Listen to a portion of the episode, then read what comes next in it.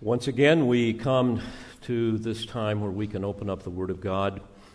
And I would invite you, if you will, to turn to Mark chapter 3. We'll use this as a launching pad once again. We're looking at the appointing of the 12 apostles. This is the second part of that study. And in a few minutes, we're going to read that text, let me just say it's important for us to get to know the apostles. That's why I'm taking some time over a few weeks here to remind you of who these men were. There's at least two reasons why I would say that. First of all, according to Ephesians 2, uh, verses 19 and following, we read that the church has been built on the foundation of the apostles and prophets. Christ Jesus himself being the cornerstone, in whom the whole building, being fitted together, is growing into a holy temple in the Lord, in whom you also are being built together into a dwelling of God in the Spirit. And the second reason why it's important is because when we look at the lives of the apostles, we see the miracle of regeneration and sanctification being played out in their lives. And they are, frankly, an example to all of us. And as I look at their lives, as I look at the difficulties they dealt with, as I look at the flaws in their lives, or as we say in the horse training world, as we look at the holes in their program, I have hope that the Lord can continue to work with me, right? And with you as well. Uh, I'm reminded in, in John 15, remember, Jesus uses that great metaphor of the vine and the branches, the vine being the source and, and sustenance of life for the branches, referring to Jesus giving life to believers. And he speaks of, of fruit bearing vines, which refers to Christians and those who are truly born again, and then also fruitless ones that are unbelievers, non believers. By the way, there's no such thing as a Christian that does not bear fruit. And the vine, of course, is Christ. The vine dresser is the Father in that great illustration that the Lord gives us.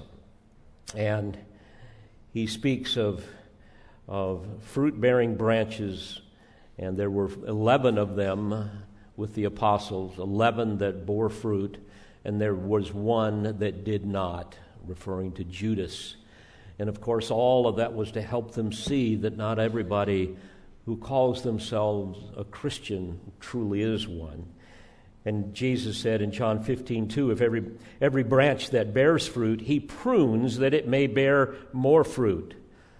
In the original language, the, the term prune carries the idea of, of, of cleansing. It was a farming term. It was used of speaking of, of cleansing uh, the husks of grain or, or, or, even cleaning the soil before crops. But in this metaphor of the vine, it refers to cleaning shoots off of the branches.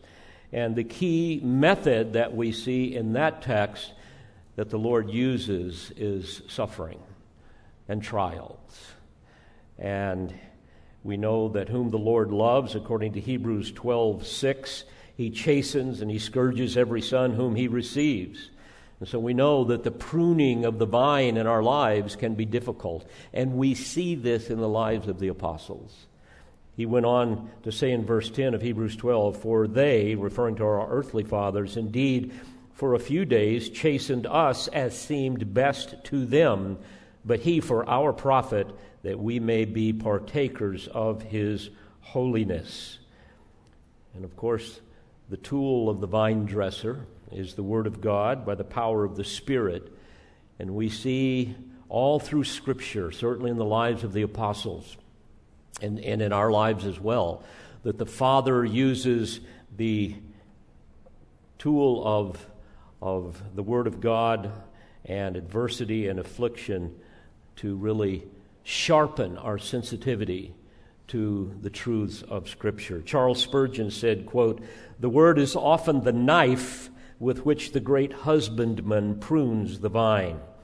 And, brothers and sisters, if we were more willing to feel the edge of the word and to let it cut away something that may be very dear to us, we should not need so much pruning by affliction. It is because that first knife does not always produce the desired result that another sharper tool is used by which we are effectually pruned. End quote. And I think we can all identify with that. As my dad used to say, now, son, we can do this the easy way or the hard way. I preferred the easy way. And of course, as we look at the lives of the apostles and we see what the Father did in their life and how they bore more fruit as time went on, we want to ask ourselves Am I bearing fruit for the glory of Christ? Is that what people see in my life? Do I find strength and nourishment in Christ? And am I responding to the Father's pruning? So, we come to this fascinating account. Let me read it to you again. Mark 3. I'm going to begin in verse 13. I'll just read the, the section here that Mark gives us. He says, And Jesus went up on the mountain and summoned those whom he himself wanted, and they came to him. And he appointed twelve so that they would be with him and that he could send them out to preach and to have authority to cast out the demons. And he appointed the twelve Simon, to whom he gave the name Peter, and James, the son of Zebedee, and John, the brother of James. To them he gave the name Boanerges, which means sons of thunder, and Andrew and Philip and Bartholomew and Matthew and Thomas and James the son of Alphaeus and Thaddeus and Simon the Zealot and Judas Iscariot who betrayed him. Now, last week we looked at the sanctifying work that occurred in the life of Simon, whose name was, was changed to Peter, which means rock, and how God took his exaggerated self confidence and turned it into a man that was humble, how he took his impetuosity and his hot temper and, and turned it into something where he was filled with, with a, a real spirit led constraint, if you will, and how he transformed that brash, hot tempered mouth of his into a wise, fearless preacher of the gospel. And then we also look at, looked at James, one of the, the sons of thunder. He was impatient, he was outspoken, he was very much like Peter.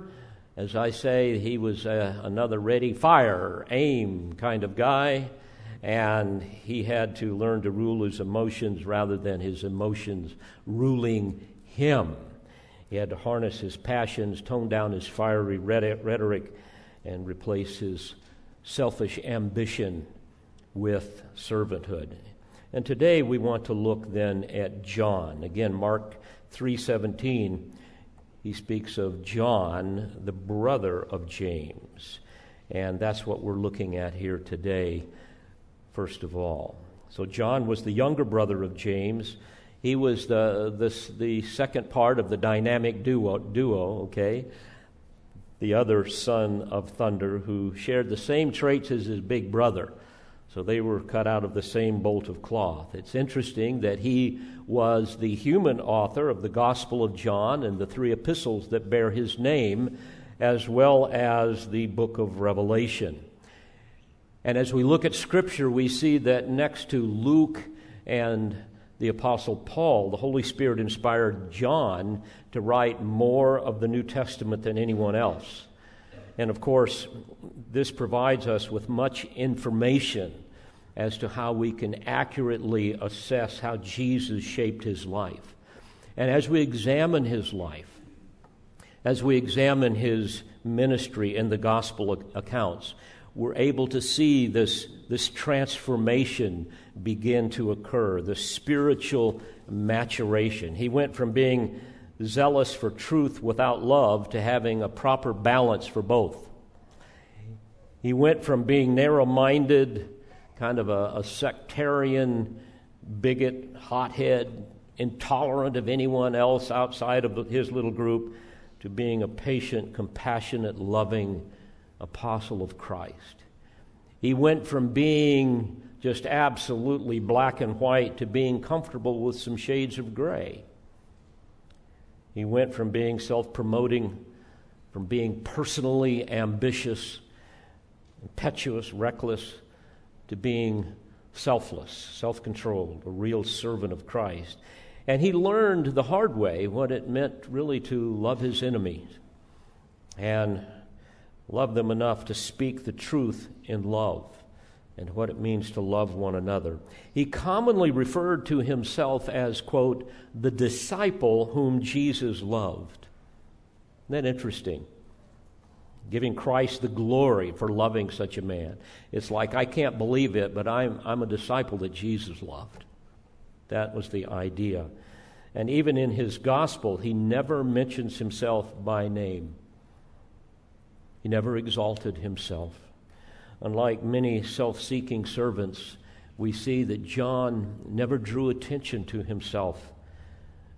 The first reference he made of himself is in John 13 23. There we read, Now there was leaning on Jesus' bosom one of his disciples, whom Jesus loved.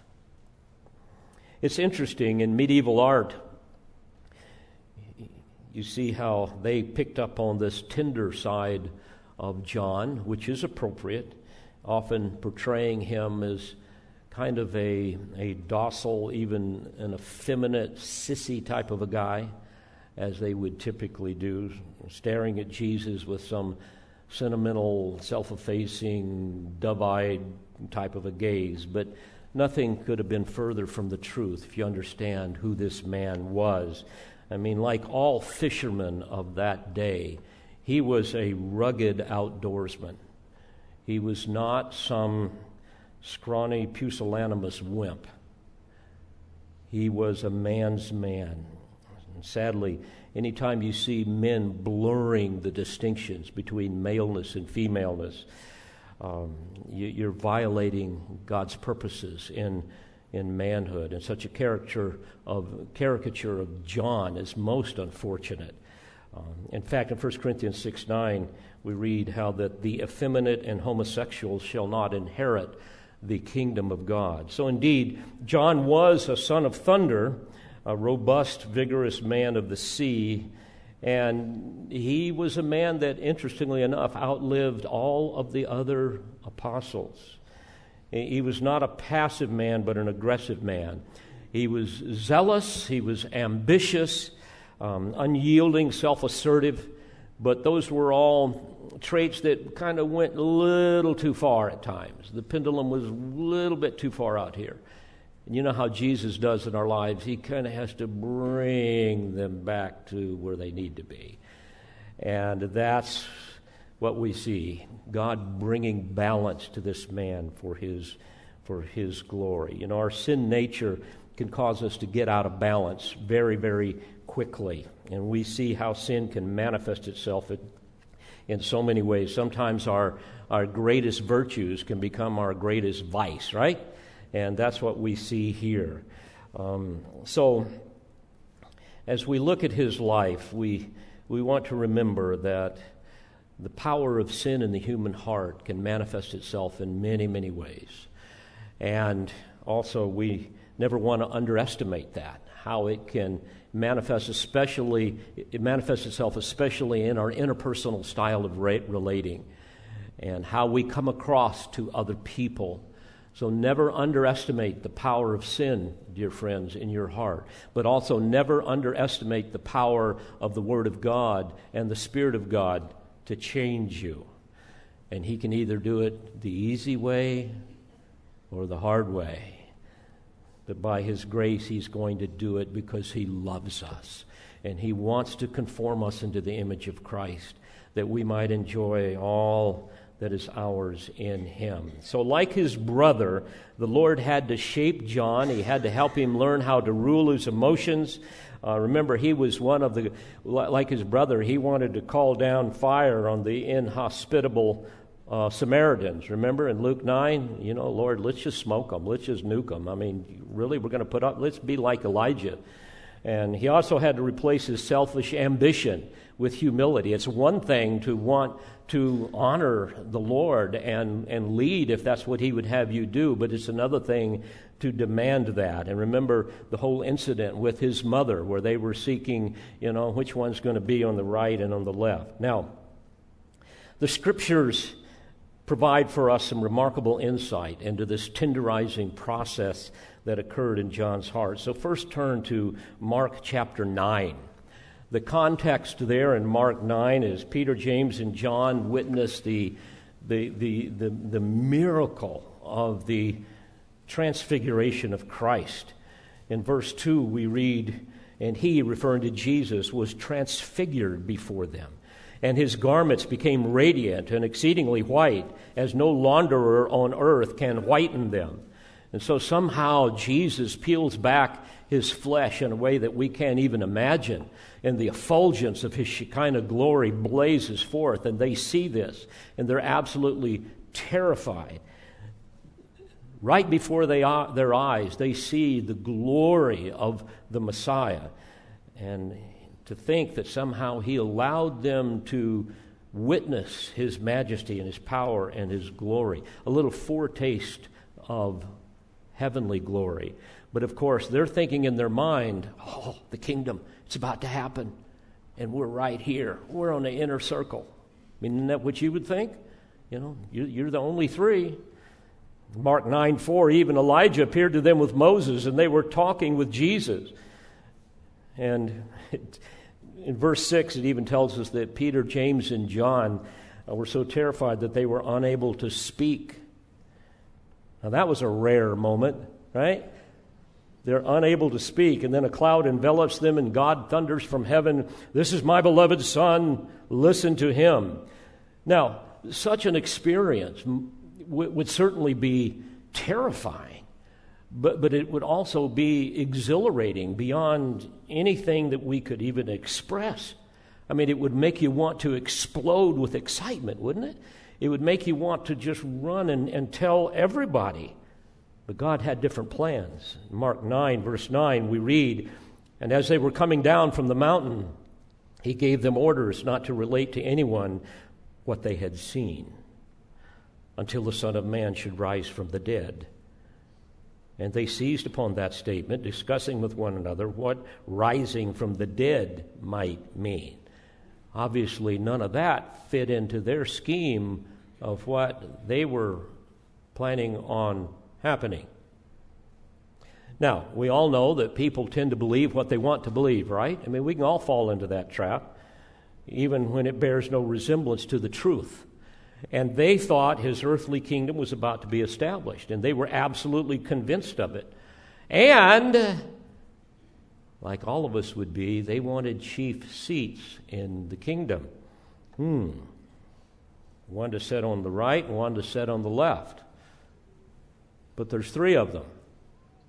So you can imagine what begins to happen in their mind. Hmm. And it began to fuel a debate who's the greatest amongst us, right? And certainly the fact that Jesus would do this before these three men and no one else would naturally cause these three men to think more highly of themselves than they should. By the way, just as an aside, I was thinking about this because I've seen this in my life. There's a principle here that you want to bear in mind. Every spiritual mountaintop experience has the potential to breed pride and elitism. Be very, very careful with that. Great blessings tends to incite great arrogance, much easier than great humility. And certainly that was what was going on with these men. Now, notice what happens in Mark 9, beginning in verse 33. They came to Capernaum, and when he was in the house, he began to question them. What were you discussing on the way? Now, let me pause for a moment. Jesus knew exactly what they were discussing on the way because he knew all things. And these guys knew they were toast because they knew he knew all things. It's kind of like the parent would say, after they already know what, what you did, they ask you, So tell me, what, what did you do this afternoon that I saw on video? You know, so that's what's going on here. Jesus asked him, what, what were you discussing on the way? And then I love this, but they kept silent. Of course they did. For on the way they had discussed with one another which of them was the greatest. So obviously they're embarrassed. And Jesus, in his patience and in his love and in his grace, just kind of throws that out, kind of get them thinking. And boy, it worked. And look what he said then. It says, sitting down, in other words, when Jesus sat down, it was time for everybody else to sit down. It, it, it's kind of like when I would call even some of my grandkids on the porch. You know, son, come here. Papa wants to talk to you. Let's go sit out on the porch. Well, immediately they, their eyes are big. They know that something's up here. And it's not like I'm going to be unkind to them, but it's like we need to talk about something. Well, that's what was going on here. Sitting down, he called the twelve and said to them, If anyone wants to be first, he shall be last of all and servant of all. Then it says, taking a child. Now, perhaps they were, they were probably in, in Peter's home. This is probably one of Peter's kids. So he takes a child. He set him before them, and taking him in his arms, he said to them, Whoever receives one child like this, not referring to children, but a metaphor of speaking about believers, whoever receives one child like this in my name receives me. And whoever receives me and does not receive me, but him who sent me.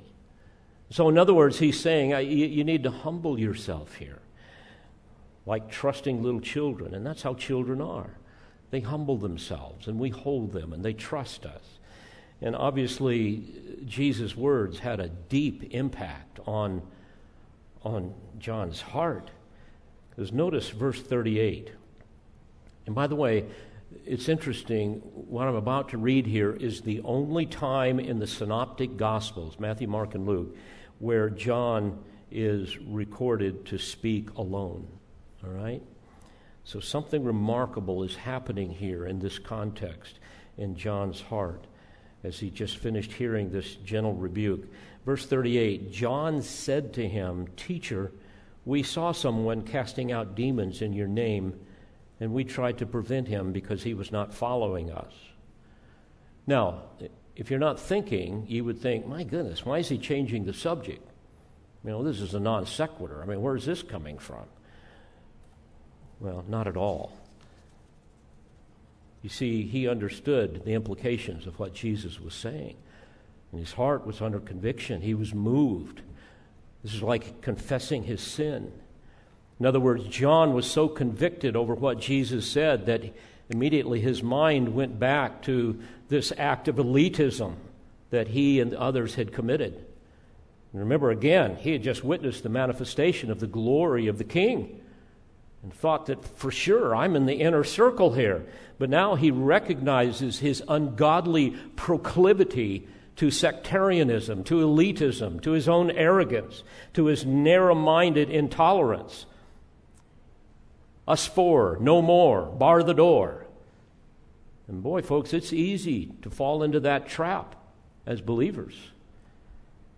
And Jesus answered in verse 39 following, but Jesus said, do not hinder him. In other words, uh, that, that man casting out the demons in my name. Do not hinder him, for there is no one who will perform a miracle in my name and be able soon afterward to speak evil of me, for he who is not against us is for us. And so here John learns, and the others as well as they're listening. Here John learns that the only legitimate test of a person's ministry and, and Christianity is, is basically doctrinal as well as the fruit that they bear. And, and we should never reject people simply because they're not in our group. As an aside, we can have fellowship with all believers unless they violate a couple of things. If, they're, if they have disregard for the authority of Scripture, there's no fellowship. No fellowship or if they pervert the gospel. You can't have fellowship there. Later, John would write, interestingly enough, in 1 John 4 1 and following, he says, Test the spirits to see whether they are from God, because many false prophets have gone out into the world. You see, there's the doctrinal test. You got to be careful. I get this all the time. I would say at least two or three times a week. People that listen, people that aren't a part of this church, or some that are a part of the church that want to know hey, is this a good church? My friend is moving to this area. Is this a good church? Well, you know, the first thing I have to do is look at the doctrinal statement. And that gives you some idea. That's not the whole story, but at least it gives you some idea of where they are biblically. 1 John 2, beginning in verse 4, you have the, the kind of the character test.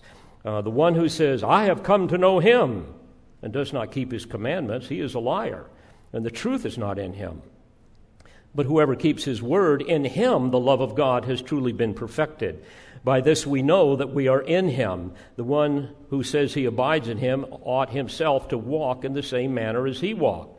So, in other words, just because a person claims to be a Christian doesn't mean that they are. You look at their life, and if their life is one that is filled with sin, the person conducts themselves in a way that is unchristian, then uh, they have no basis to claim genuine saving faith.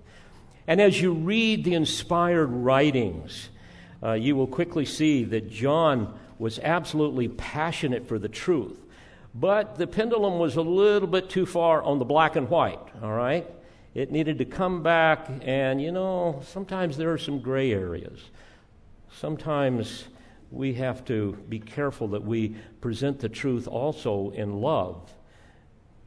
Notice how he writes in 1 John 3, beginning in verse 8 that we read earlier the one who practices sin is of the devil. Well, I mean, that's, that's real forthright, okay?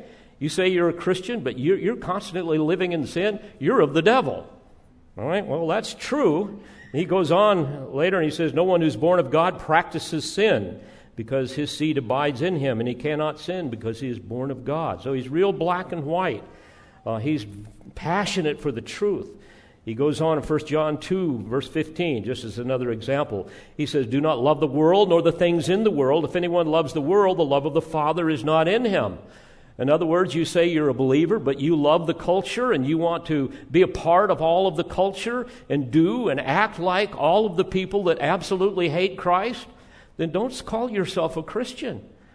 Very black and white. 1 John 4, another example, beginning in verse 7 through verse 8. Beloved, let us love one another. There you see the love tempered with the truth. For love is from God, and everyone who loves is born of God and knows God. The one who does not love does not know God, for God is love. Verses 19 and 21 We love because he first loved us. Someone says, I love God and hates his brother, he is a liar. For the one who does not love his brother whom he has seen cannot love God whom he has not seen. So there's the truth. There is black and white, but then it's also tempered with love. And this commandment we have from him that the one who loves God should love his brother also. Another example, 2 John in verses 1 and 2. To the elect lady, he writes, and her children, whom I love in truth. And not only I, but also all who know the truth, for the sake of the truth which abides in us and will be with us forever.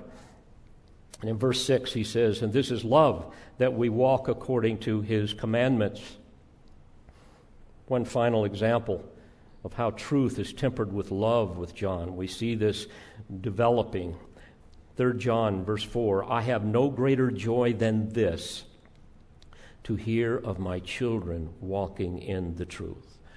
And isn't that true, parents, grandparents? I have no greater joy as your pastor to see you walking in the truth and so forth. You know, folks, truth without love is oppression, all right? And love without truth is just sentimentality, it's just superficiality. It's nothing more than the saccharine Jesus is my boyfriend garbage that you see some of these phony teachers preaching and speaking about. So John learned to speak the truth in love. And we see over the course of his life how there, he, he had to have repented of his, of his selfish ambition and his desire to pursue a place of prominence. And he learned that well at the feet of Jesus, especially, and think of this, especially when he stood at the foot of the cross and watched his precious Savior suffer and die. You know, he's the only apostle recorded to have been there. He learned well what Jesus said in Luke 18 14. Everyone who exalts himself will be humbled, and he who humbles himself will be exalted. So originally, John, in his selfishness and in his arrogance, wanted a place of prominence to exalt himself. And you know what? God gave him a position of prominence, but in a way that John would have never imagined. The Lord allowed him to be banished to a small island off of the coast of Turkey, an island called Patmos. He was sent there by the Roman Emperor Domitian, and there he quietly suffered as he lived in a cave, slept on a rock, a stone for his pillow, but there was the place of prominence that God gave him this side of glory, an exalted position before Almighty God and the heavenly hosts. And here's why I would say that because it was there where the Lord Jesus Christ came to him and revealed to him his coming glory in the book of Revelation. The Apocalypsis Jesu Christo the revealing, the unveiling of the Lord Jesus Christ. In Revelation 1, beginning in verse 10, here's what he said I was in the Spirit on the Lord's day, and I heard behind me a loud voice like the sound of a trumpet saying, Write in a book what you see. Verse 12, and I turned to see the voice that was speaking with me, and having turned, I saw seven golden lampstands, and in the middle of the lampstands was one like a son of man, clothed in a robe reaching to the feet and girded across his breast with a, was a gold, with a golden girdle, and his head and his hair were white, like white wool, like snow, and his eyes were like a flame of fire, and his feet were like burnished bronze when it has been caused to glow in a furnace, and his voice was like the sound of many waters. Verse 17, and when I saw him, I fell at his feet as a dead man, and he laid his right hand upon me, saying, Do not be afraid, I am the first and the last. Yes, it was Jesus once again appearing to the disciple whom Jesus loved. What an indescribable joy must have filled his heart Tradition says that John became the pastor of the church at Ephesus years later, the church that Paul had founded. And in his commentary on Galatians, um, Jerome, who was one of the early church fathers, tells us of John's final days. He was so weak and frail, we read that he had to be carried into the church. And there was one phrase that was constantly on his lips, and it was this my little children, love one another. And when asked why he said this so often, he replied, quote, It is the Lord's command, and if this alone be done, it is enough. And John died around AD 98 to 100. We're not exactly sure during the reign of Trajan. He was approximately 94 to 96 years old. What an amazing testimony of a man that God shaped in ways that were so difficult. Well, today I'd like to also look at Andrew. Are you open for one more today, this morning? One more. Isn't it wonderful to see how God works in the lives of others? This is like testimony time, right? I love to hear testimonies. I love to see them. Verse 18 of Mark 3, we just read, him, he says, and Andrew. Andrew, by the way, means manly. Manly. He was a fisherman from Bethsaida. Uh, we're not real sure. We, we know really in, in terms of where it was. Generally, I don't think they've been able to excavate it completely, but it was real close to Capernaum. Um, and he was a godly Jew looking for his Messiah. But very little is said about Andrew. His, his name is not even mentioned in the synoptic gospels of Matthew, Mark, and Luke, except in the lists of the 12 disciples. And John's gospel gives us just a little bit of information about him that we will see. Now, Andrew was never as intimate with the Lord as Peter, James, and John, and he's usually referred to simply as Peter's brother.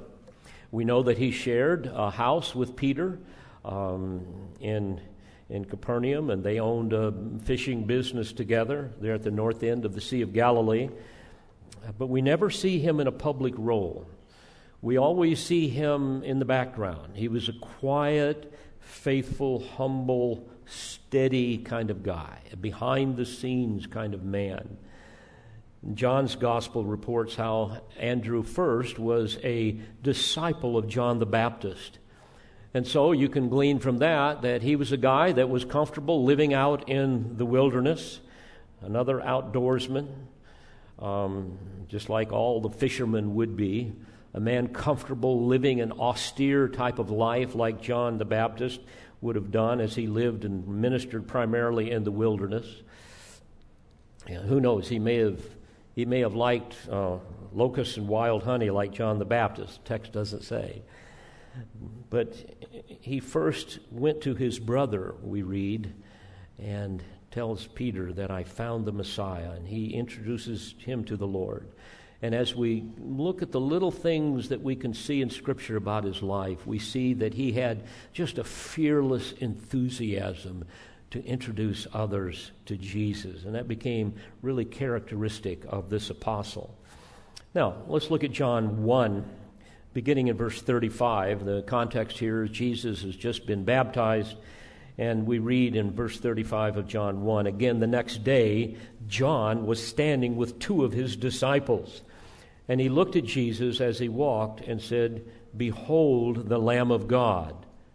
The two disciples heard him speak and they followed Jesus. Now, traditionally, the identification of the two disciples was John the evangelist, the beloved disciple that we've just talked about.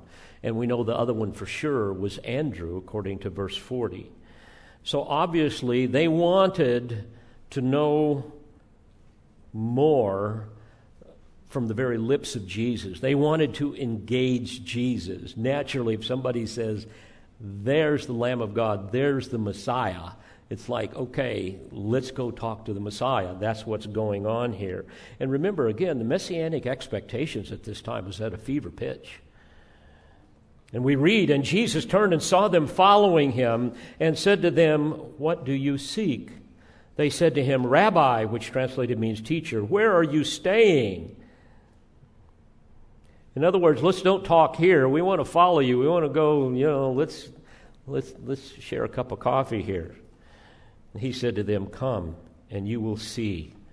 So they came and saw where he was staying, and they stayed with him that day, for it was about the tenth hour.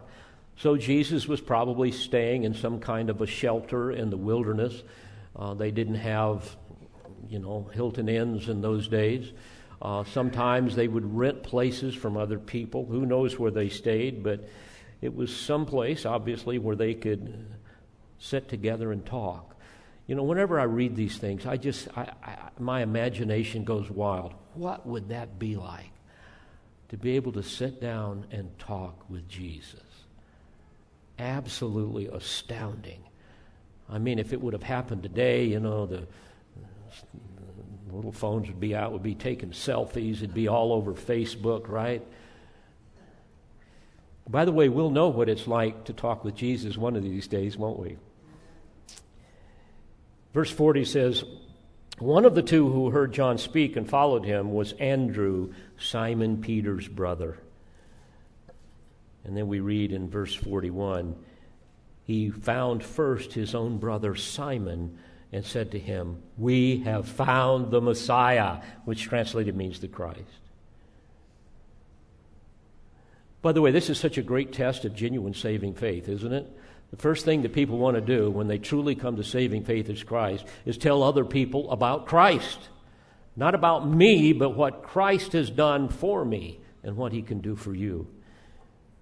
By the way, just think about how you were introduced to Christ. Somebody had to tell you, right?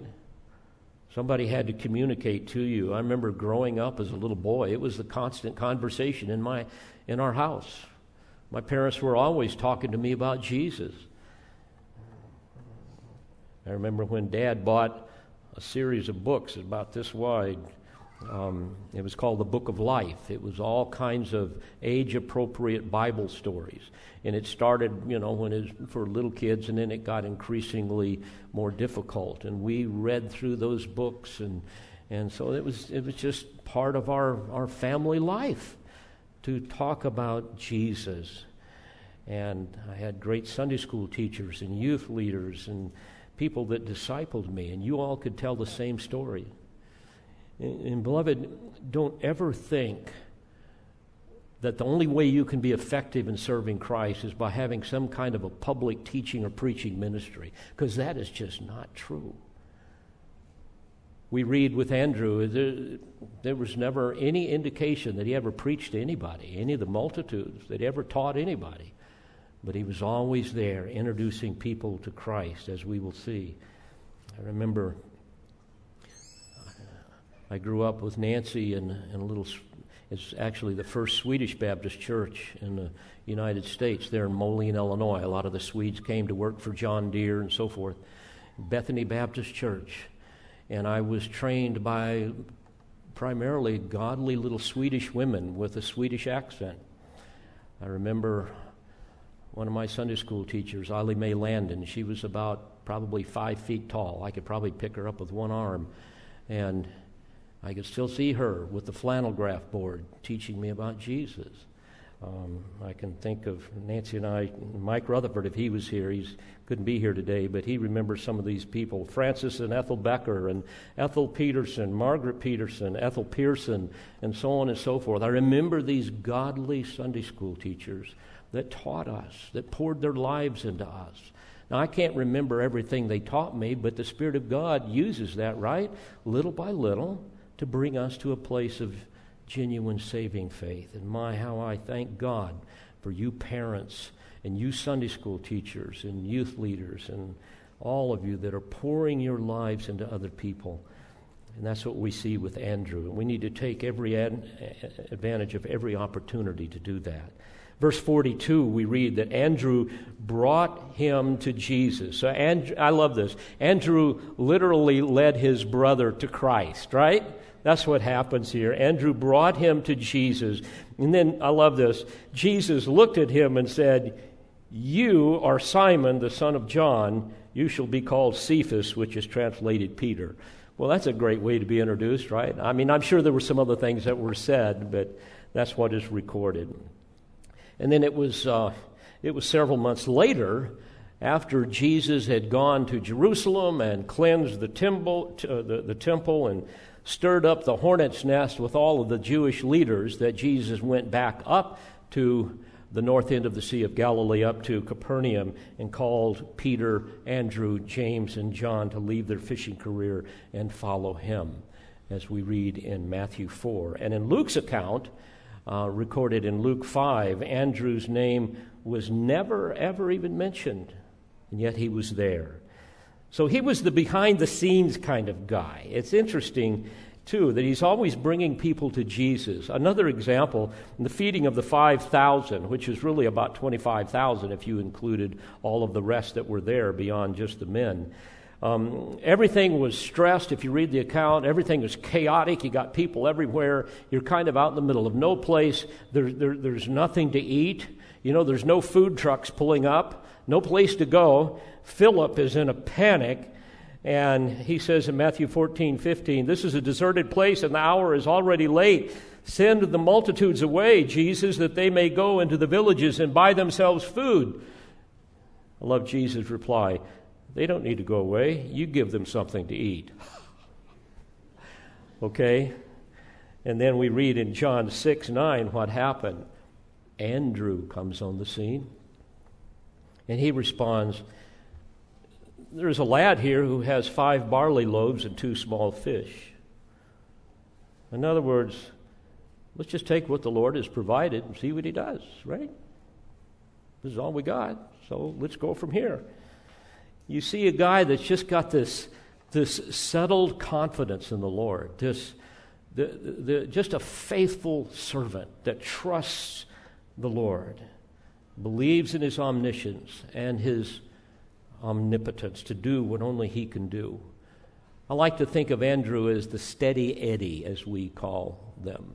The steady Eddie, that calm, decisive, poised guy. He's always relaxed in God's sovereign care, doesn't get flustered. He just exudes strength and stability.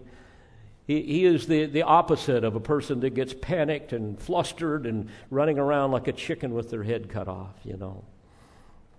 In John 12, beginning in verse 20, we read of, of, of some Greeks, some Gentiles, and they come to Philip and they ask Philip to have him bring them to meet Jesus. And I, I, you can almost see, if you read the account, Philip's basically saying, Oh my, these are Gentiles. Oh my, what are we going to do? Oh my, what should I do? So, what does Philip do? He goes to, you guessed it, Andrew. Verse 21 Philip came and told Andrew, and in turn, Andrew and Philip told Jesus. You know, as you think about it, ministry is filled with uncertainties. You never know what's going to happen. When the phone rings, I never know what's going to be on the other line. And it can be very stressful. And boy, it's so great to have people in the church that are calm, that are collected, that are steady. You know, a steady hand at the helm of the ship when the storm is blowing things every which way. And that was Andrew. I think of Apollo 13. Houston, we have a problem. And if Andrew was there, he would have said, I'll handle it. That's kind of who he was. We never see him complain about his position, his role. He's never trying to run under the spotlight. No indication that he wanted to make a name for himself. He, you know, he's the type of servant that every pastor in every church longs to have. And by the way, we've got so many of you here at Calvary. I am so blessed. We are so blessed. He lived in the shadow of his brother, Peter, but yet he was a bold, decisive man. And he is to the church what stone is to a foundation. You cannot build without it, but you never know it's there. That's who Andrew was. I found that some of the most devastating forces in a church can be a person that is ambitious, that wants to make a name for themselves, that wants to be affirmed and promoted, and so on and so forth. Spiritual bullies rather than gentle shepherds. Those people will drive the sheep and not lead them and scatter them in every direction. Very, very dangerous. Well, Andrew was the opposite of that. By the way, you show me a man or a woman who is willing to serve the Lord in obscurity, and I'll show you a man or a woman that God will use to change the world. And that's what we see here. Andrew became the patron saint of Scotland and one Scotsman, Daniel Maclean, wrote this of him gathering together the traces of character found in Scripture about Andrew. We find neither the writer of an epistle nor the founder of a church, nor a leading figure in the apostolic age, but simply an intimate disciple of Jesus Christ, ever anxious that others should know the spring of spiritual joy and share the blessing he so highly prized, a man of very moderate endowment who scarcely redeemed his early promise simply minded and sympathetic, without either dramatic power or heroic spirit, yet with that clinging confidence in Christ that brought him into that inner circle of the twelve, a man of deep religious feeling, with little power of expression, magnetic more than electric, better suited for the quiet walks of life than the stirring thoroughfares. Andrew is the apostle of the private life, the disciple of the hearth. He's the type of man you want to sit around the fire with, you know? You build that fire in the mountains when the horses have been put away, and you want to talk with Andrew. There's no record of him, again, preaching or founding a church, never even mentioned in the book of Acts or the, the epistles. But I praise God for all of the Andrews in my life and all of the Andrews here in this church Sunday school teachers, youth leaders, just so many people that serve in so many ways. By the way, what a contrast to his brother, right? Peter versus Andrew. What a contrast, yet what a team a team that God used to change the world. I hope this gives you hope in what God can do in your life. Well, in closing, tradition tells us that Andrew took the gospel north as far as Scythia. Uh, according to uh, Eusebius, the ancient historian, he was considered not only the patron saint of Scotland, but also of Russia. And he was eventually crucified in Achaia, which is uh, southern Greece, that would be somewhere near Athens. According to one account, quote, he led the wife of a provincial Roman governor to Christ. And that infuriated her husband. He demanded that his wife recant her devotion to Jesus Christ, and she refused. So the governor had Andrew crucified. By the governor's orders, those who crucified him lashed him to his cross instead of nailing him in order to prolong his sufferings. Tradition says it was a saltire. That's an X shaped cross. Sometimes now it's called the cross of St. Andrew. By most accounts, he hung on the cross for two days, exhorting passerbys to turn to Christ for salvation. Be fun to talk with Andrew someday, won't it? What a legacy of godliness, a faithful soldier of the cross that fought many, many battles that no one would ever even know anything about except the all seeing eye of his general. And now his reward is great beyond comprehension. Beloved, even as Jesus shaped these two men, he's shaping us and we need to humble ourselves before His Word and submit to His cleansing work in our lives. Amen. I wrote a little poem reflecting upon this, and I'll close with this thought. I stand in awe of all my sin. Selfish lusts reside within. Ne'er does a new day dawn, but what my heart more sin doth spawn.